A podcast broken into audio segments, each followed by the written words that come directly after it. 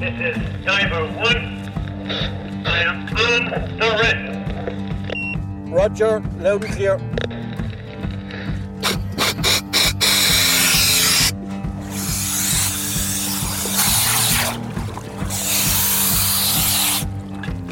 We are 27 minutes into our dive time. When the sea's so good here, I don't want to come back. As an island nation, we have a deep love for the seas around us. But do we think about what lies beneath these seas? There are thousands of shipwrecks lying in Irish waters, each one a unique time capsule that can reveal untold stories of past lives and open a window to extraordinary historical events. But these wrecks also carry with them treasure, sunken treasure of artefacts, gold, and silver. One such shipwreck is the Crescent City off the coast of Cork. My name is Owen McGarry, and we're operating on my dive boat, Deco Delta. And with me is Timmy Carey and Garrod O'Looney from the Fermoy Diving Club. And together, we're going to go out and see what lies beneath the waves over the wreck site of the Crescent City.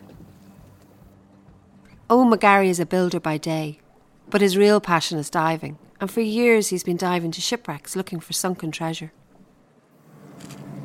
We're now just leaving the port of Union Hall, which is sometimes known as Glendore. Also, Glendore is on that side. This is Union Hall.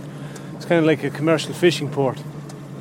It was nice and serene and quiet up till the tragedy of Tit Bonhomme when it was put on the national map because of that tragedy of a trawler going on the rocks out in Adam Island, which we'll be passed in a few minutes. This is our closest uh, exit point, our, our port that we'll go from to go to the Crescent City, which is about six miles from here, just under Galley Head on Dulick Rock. That's where we're heading to now. The steamship, the SS Crescent City, was built in Liverpool in 1870 for the Liverpool and Mississippi Steamship Company. She was built to transport goods from the two great ports of New Orleans and Liverpool. Crescent City set sail in 1871 from New Orleans on the return leg of her maiden voyage. On board there were 41 crew and 4 passengers. She carried with her general cargo and 2 tons of silver, which was made up of Mexican silver coins and 40 boxes of silver bars. Having crossed the Atlantic, a journey which took over two weeks, she encountered treacherous weather conditions and sunk off Galley Head in Cork. Over the last 142 years, some of her silver has been salvaged. But lying beneath the water of Dulick Rock still lies over 100,000 euros worth of silver coins. Owen, with his crew Timmy and Garrod, are diving to the Crescent City to see if they can locate this sunken treasure.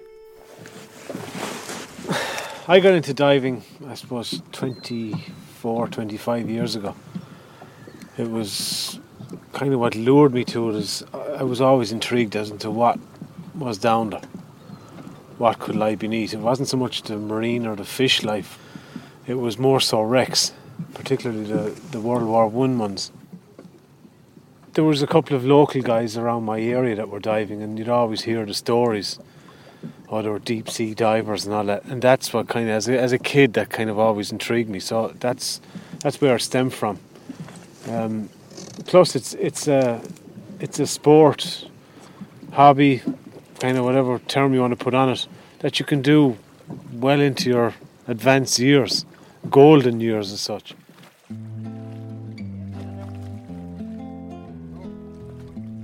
There are over 17,000 shipwrecks recorded in Irish waters.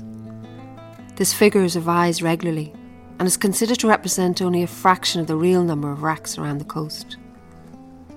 Carl Brady is an underwater archaeologist for the National Monument Service, which is part of the Department of Arts, Heritage and the Gaeltacht.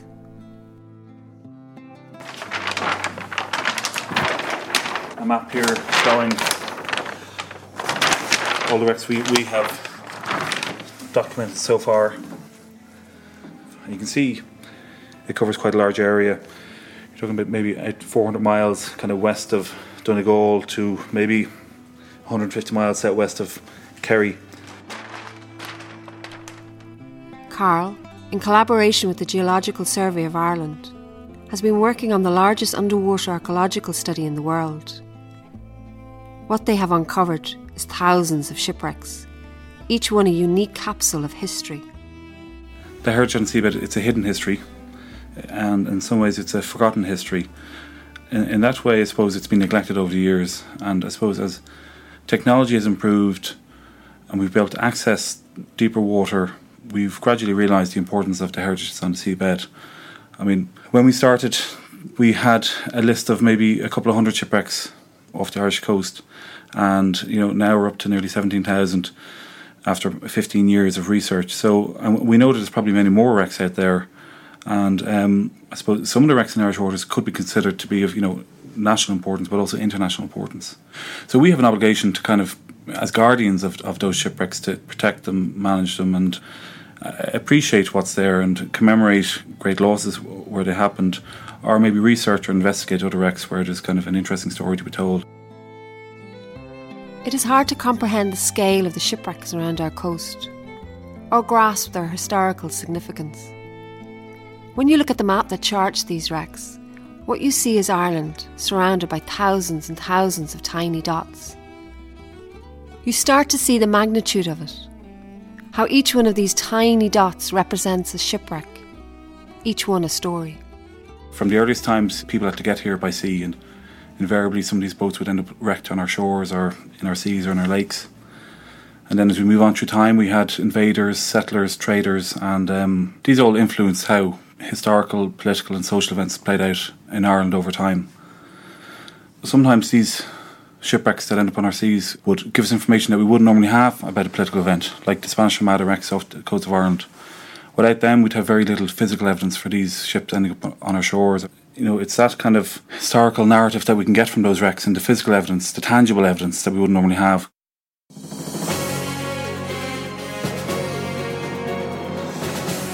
A record breaking 48 tonnes of silver bullion has been recovered from a shipwreck off the Galway coast.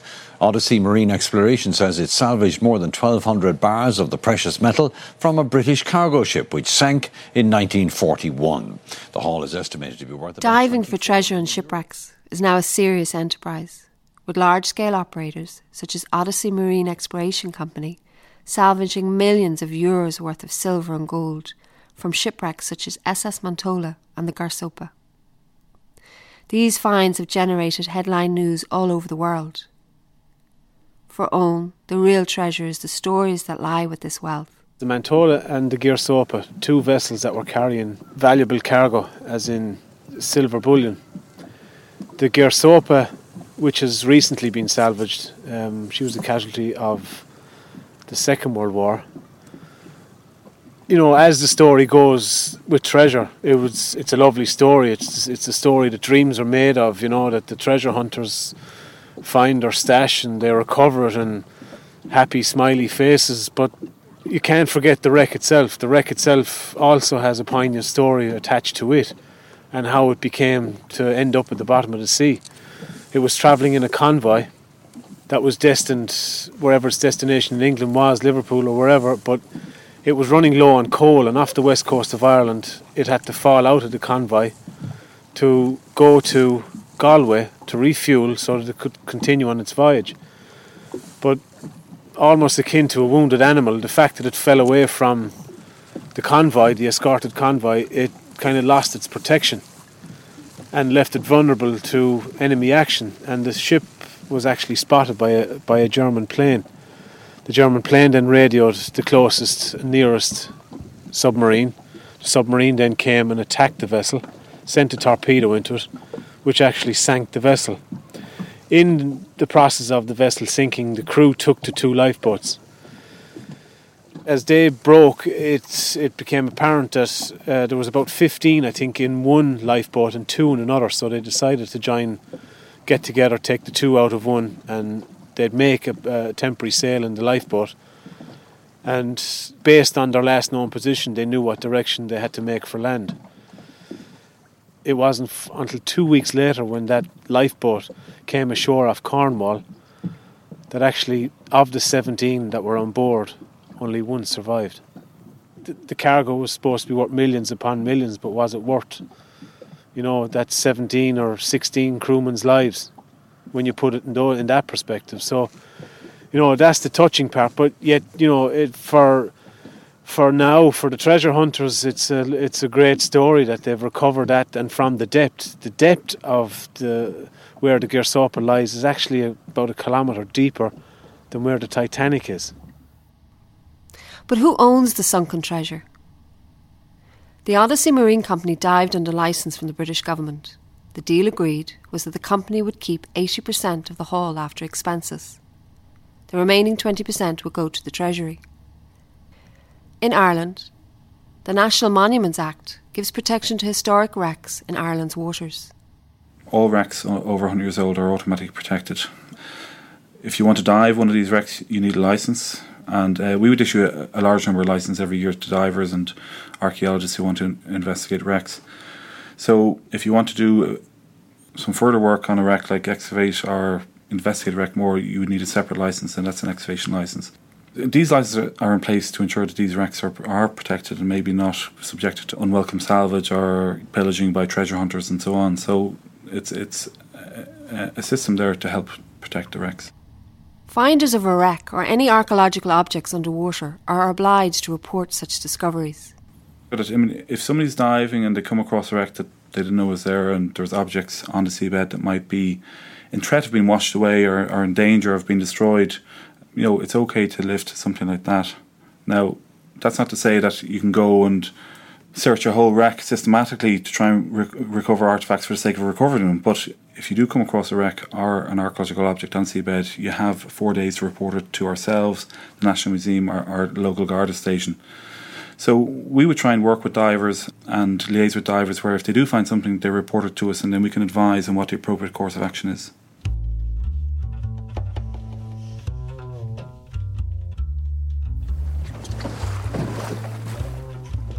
What is fascinating about the shipwrecks mapped in Irish waters is much more than the allure of treasure hunting. Timmy never loses the sense of wonder. It's hard to describe the feeling of actually dropping down the shot line and seeing a shipwreck you've never seen before. It's an utterly magical feeling, particularly if it's a wreck that you're the first to dive on and you know no one else has seen it maybe since the First, Second World War, maybe much longer, longer before that. And as you're there, you're just trying to size it up, you're trying to make sense of what you're seeing. You're trying to do a mental sketch to describe it to the dive team, maybe sketch it, take photographs. Each of the shipwrecks tells a tale of a fight for survival that was often lost. The wrecks are not just ships, but graves that mark lives lost at sea. For Timmy and Owen, this is something they are very mindful of some of these wrecks that we're privileged to see, you know, every couple of months you get an email from someone from the UK, South Africa, Canada, Ireland to say that a long lost relative of theirs perished on the ship. And could you give them some photographs? And it's it's just nice. It's it's a nice feeling to be able to, to help them out or lay on the wreck for the for the person that, that suffered the loss sometime in their family history.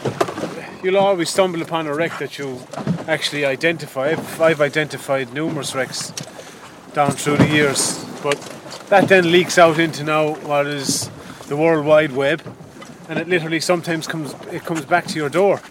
I've been contacted by relatives of people who who were lost on shipwrecks, you know, to actually see part of the wreck. You know, I'd record it in video and send it on to them, and it's mind blowing for them. It's like, you know, once their loved ones are lost at sea, the wreck is their grave or their grave site, and it's by watching the video they can visit the graves of their loved ones. So, you know, there's there's there's a little bit more to it. It's like the diving side of it is just that's how we get to those sites. It's just a means. It's a form of a form of travel. To me, is when you get there and you gather that information. You know, you can't describe that. You know, not many people can do it. We have left Union Hall and are on our way to do our first dive to the Crescent City. There is a sense of heading into the unknown. We have no idea what we will uncover on our dive. We do know that the shipwrecks around the coast of Ireland hold not just the possibility of treasure, but they also bring us to a closer understanding of national and international historical events. As we head out to the site of the Crescent City, Owen shares with us a tragic story of a World War II shipwreck. The Castle Hill was a, a Belfast collier owned by Kellys in, in Belfast. And in the Second World War, I think it was, it was close to the end of the war, and they were travelling from Waterford.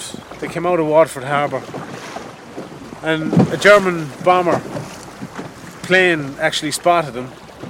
It, it flew off, then it came, it circled back, and uh, it started to attack him.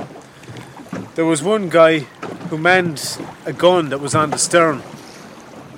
He was blown from that position into the water and rendered unconscious. But as he came to, he witnessed what was unfolding. That his shipmates had deployed to the life raft, the lifeboat, I should say. Modern boats have life rafts. The older boats just had a small, a small boat that they just, just literally launch. They had taken to the lifeboat, while the airplane came back, dropped a bomb on the vessel, and finally sunk it. But because the aircraft pilots didn't want any any story told, they opened fire from the planes and shot the survivors that were in the lifeboat. But they didn't. They never saw the guy that was in the water. Anyway, this guy lived to tell the tale, much to the disgrace of the Germans of that day. You know, they they didn't adhere to the rules of war. And then that guy who survived, he was in the infirmary in Waterford for a while, and he had the the, un, the unenviable task of writing to the mothers, fathers, wives, husbands of his lost crewmates. And you know, you have to be respectful of the site because lives were lost on this. And you wonder what happened to that vessel in the last moments before it sank beneath the waves. The panic, the hysteria, you know, the fear that must have went through those guys' heads. We'll never imagine that. As, well, hopefully we'll never we'll never go through a war like what they did or have to work their daily lives while a world war was going on around them. The survey in the deeper waters around our coast has documented the hundreds of ships that were sunk due to hostile action during World War I and World War II. During the wars, these ships carried valuable cargo to service the wars, and this is what made them such important targets, as the loss of the cargo would have had a serious impact on the war efforts. You can see there's large concentrations of wrecks up off the Donegal coast and off the southern coast of, of Ireland. And these are, I suppose, what are known as the killing lanes during World War One and World War Two, where U-boats used to sit sit out and just wait for the Allied convoys to come in, and um, the U-boats used to just attack them and pick them off. And as you can see, they had devastating effect with the loss of hundreds of wrecks during both wars. In, in fact, probably close on two thousand wrecks. So it really is, you know, a bad area for wrecks.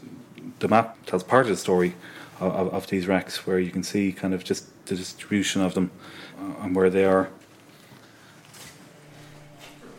In his office in the Customs House in Dublin, Carl has a fascinating library of maps and charts. Some of these maps are hundreds of years old and are still in use. These working maps were made to go on boats. What we are looking at with Carl are 19th century maps that have sailed with captains around the world, some several times.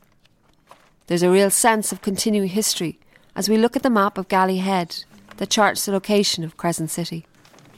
Um, I think that's Kelly Head there, 144. Yeah. Yeah, here we have Galley Head. Um, you can see it's an important area from early times. You can see it as a castle uh, site here in Castle Cove, and it's a protected area. It's a recorded monument, and um, you can see by the amount of sites in the area and, and the number of castles that strategically um, this area was important from you know from a sea point of view or a maritime point of view, in that the people who built the castle here would have wanted to patrol the area, and maybe the name here galley comes from the type of vessel, a galley, which would have been used maybe from the 13th century onwards, maybe even earlier, along the coast of Ireland. We are approaching Dulac Rock at Galley Head, the site of Crescent City. We are not reliant on maps, but instead can locate the site of the Crescent City through modern, sophisticated navigation equipment. 20th century technology may be guiding us, but as we travel through rough waters, we are transported back to the day in February 1871 when at 3 am the magnificent ship, led by Captain Williams, hit Dulac Rock. In the dark, foggy morning, the ship flooded quickly and slid off the reef, sinking fast. Miraculously, the crew and passengers made it safely to shore. Captain Williams took with him six boxes of silver, but his ship and the rest of the treasure sank to the bottom of the Celtic Sea. This is the site called Dulac Rock. As you see in the background, that's Galleyhead Lighthouse. The reason why the lighthouse was built was because of the shipwreck. The Crescent City went up on this rock. What you can see here is at low tide. You can see the rock is exposed. During high tide, little or nothing of that rock is actually exposed. That's when it becomes a serious hazard. That's what was the hazard for the Crescent City. And she swung around it and she's just on the on the far side, on the eastern side of it. They had nothing that lighthouse wasn't there. So literally they would have came close to shore and because it was fog, you have to realise they're navigating with old style. They'd no modern equipment like this GPS format. They had sextants, navigate by the stars, the moon, sun, all that kind of stuff. If they can't see the sun, moon, stars, they can't get a bearing. Then for a while they must sail along and they're practically lost until Mother Nature gives them a navigational aid. That really, if they still sail or if they're caught in the wind, they can literally be blown on the rocks. We are now at the location where the Crescent City sank. We know that 30 metres under these choppy waters lies the shipwreck and its sunken treasure. Like this wreck was 2,000 tons. It was a composite ship. You know, half timber, half steel. But still, there must be a significant part of it there. You know, sun is high in the sky. We should we should have good vis- visibility here. So I'm hoping that we'll find you know the remains of the bulkiest part of the wreck, which is the engines and the boilers. You know, she probably just had one boiler, but that's the part that we want to see. It was dived on extensively, I'd say, to recover. Like they would have been diving that in the turn of the century, even back then, primitive diving gear. This would have been considered fairly deep at the time. There was more commercial work went on. The shaft was recovered, not recovered, but moved, so that further access to that area could be got. But on moving the the shaft, it silted up. So now the remains of the kinds are under nine, ten feet of sand. Since it sank in 1871, some of the Crescent City's treasure has been recovered. Captain Calkett, the chief surveyor of the Salvage Association of Liverpool, was sent immediately to survey the wreck. Over a period of three months in 1871, his team dived to the Crescent City, recovering only six more boxes. Two years later, another attempt yielded one more box of silver Mexican dollars and two boxes of silver bars. In the following century, many more attempts were made, but the full treasure trove has never been recovered. Valentia Cork Galway, Miss Nick Cascade Radios, repetition of two radio navigational warnings. Please listen Valentia 24 Cork 26. There's a slight change of plan. As you can see, the wind conditions have picked up. We're just on the turn of the tide, so I'm going to place Timmy in the water on that mark and we're going to attach the shot to the wreck so it'll make it safe for us to return. It's a bit late now. The sea conditions are a little bit borderline for me to leave ye. You know, we're too close to rocks and the shore and all that kind of stuff. I'd prefer to err on the side of caution rather than to come up and anything can happen. You know, when you've when you've when the seas get rough like that, if the engine cuts out and I've just you know because I put out a different anchor and it still didn't hold, we don't want the same thing to happen to us as what happened to the Crescent City where their anchor failed and all that kind of stuff. So it's just in the interest of safety. At this moment of time, we'll secure the shot and we'll return. The the wreck isn't going anywhere. As the sea conditions worsen, Timmy enters the water. Okay, Timmy. You ready?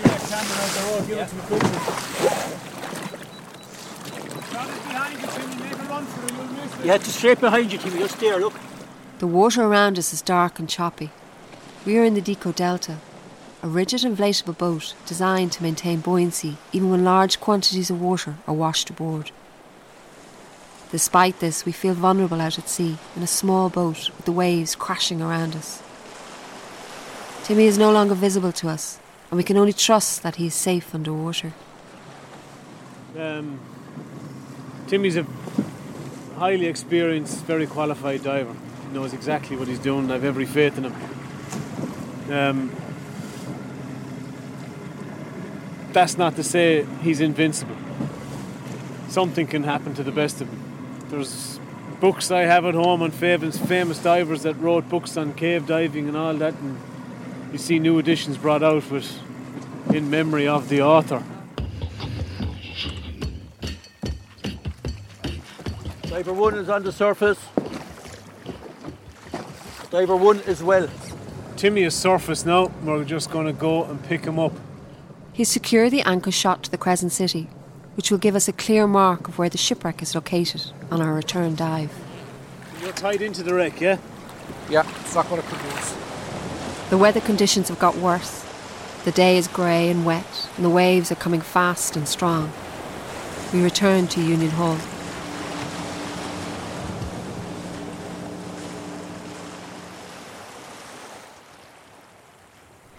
For Carl, the sunken history that lies on our seabed can tell us so much more about our nation's history. I mean, a lot of people, when they look at the sea, they just see water, and that's it, nothing else. But once you look beneath the waves, you soon realise that actually the sea is, is full of heritage, whether it's natural heritage or built heritage like a shipwreck. You know, it often surprises me that a lot of, let- let's say, Dublin people haven't heard of a wreck like the RMS Leinster. And, you know, we would consider one of Ireland's most important shipwrecks, something equivalent to the Titanic or the, the Lusitania. And that's a vessel that was torpedoed towards the end of World War One, with the tragic loss of just over 500 lives. And many of these people were, were from Dublin. And I suppose just to realise that a wreck like that has an impact on people on land. It's not just something that's out in, in the sea and irrelevant or distant. It actually is connected to the Irish people. It's part of our history. And it, would have an impact, whether it's economic, social. And when you add up all the people that were lost, maybe throughout the wars in Irish waters or, or further afield, this really did have a, a long lasting impact on Ireland and its history and I suppose our psyche as well. The next day, we set out early, anxious to see if the weather will allow us to try again to dive to the Crescent City. It is early morning as we leave Union Hall. The conditions are calm, but the harbour is covered in fog and mist, adding to the feeling of mystery and adventure. The weather conditions are very similar to those Crescent City faced, and it gives you a sense of what they might have experienced. But they also had to deal with the added challenge of the darkness of the night. We've just arrived here over the wreck site. Um, the Dulick Rock, a lot less of it is exposed as it was as it was yesterday. At low tide, we're now at high tide, and if you could imagine on a on a spring tide, that rock would be com- practically completely submerged, especially in the hours of darkness. The conditions are a force three, southwesterly, as what they gave. The advantage that we have is that we're actually tied into the wreck. So we don't have to worry about the boat drifting around, especially when Galleyhead is so close to us. And that's the direction that we'd actually drift if something did go wrong. So we're just going to quickly get kitted up and get in the water so that we can actually get things on the way and get moving.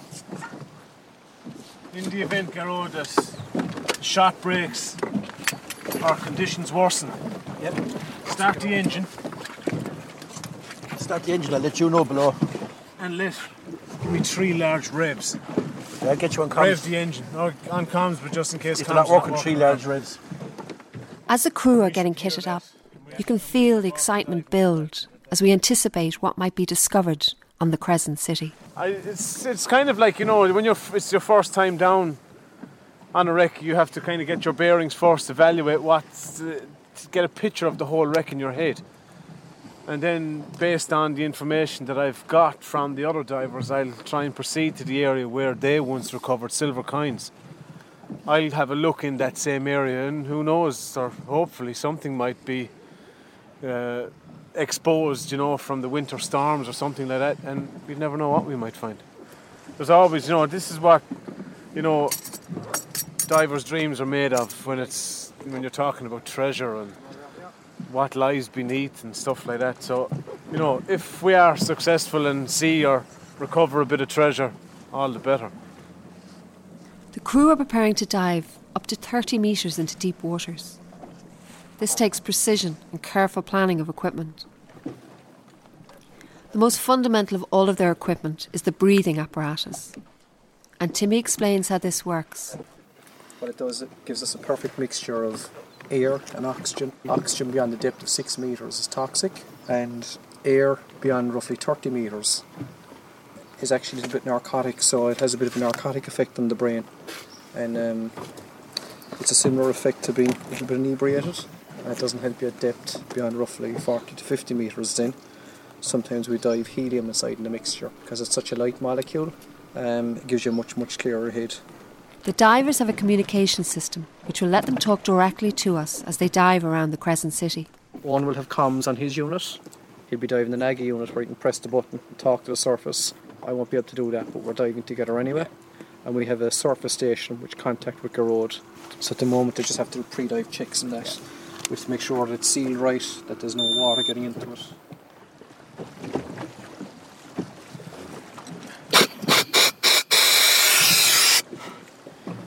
We'd fit it in beyond. I wouldn't see as much gear up in the Christmas tree.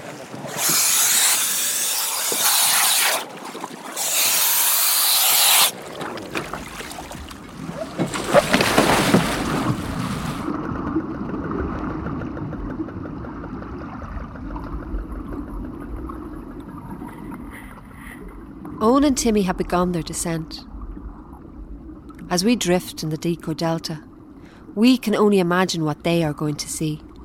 Like magic, we hear Owen's voice, 29 metres underwater. Topside, topside. This is diver one. I am on the red. Roger, loud and clear. As we wait for more reports from Owen from the depths of the sea, Garrod, who is manning the boat and is also an experienced diver, tells us about his own favourite shipwrecks. My favourite shipwreck is the Miganess, which isn't too far from here. The bow of the ship is in, I think it's about 48 metres, and, and the stern then is in to be 34 metres.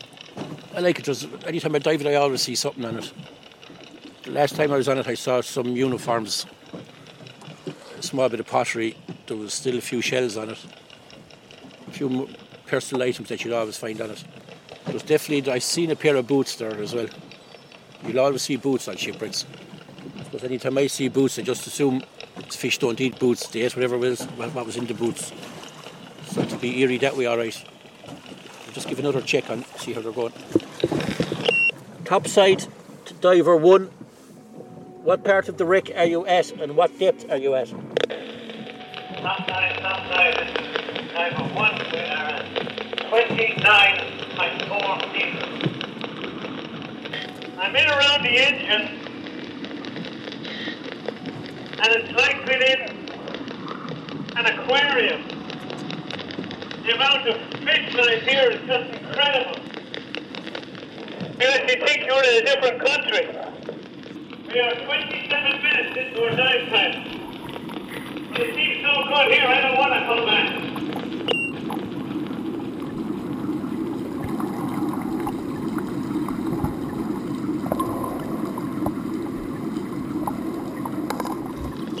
Top side to diver one.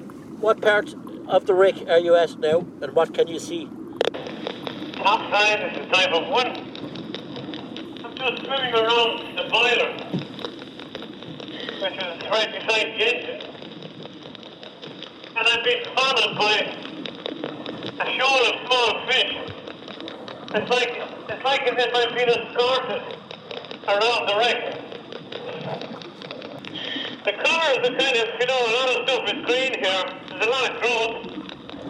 When you introduce some artificial lighting, the whole place lights up with its true colours, and it's absolutely beautiful. Purple, green, blue, red, yellow, which is primarily the sea life. The wreck itself is just concrete and steel. But what remains of it? Roger that. Top we are returning to the surface. Roger, is everything all right? Everything is perfect. Put on the kettle.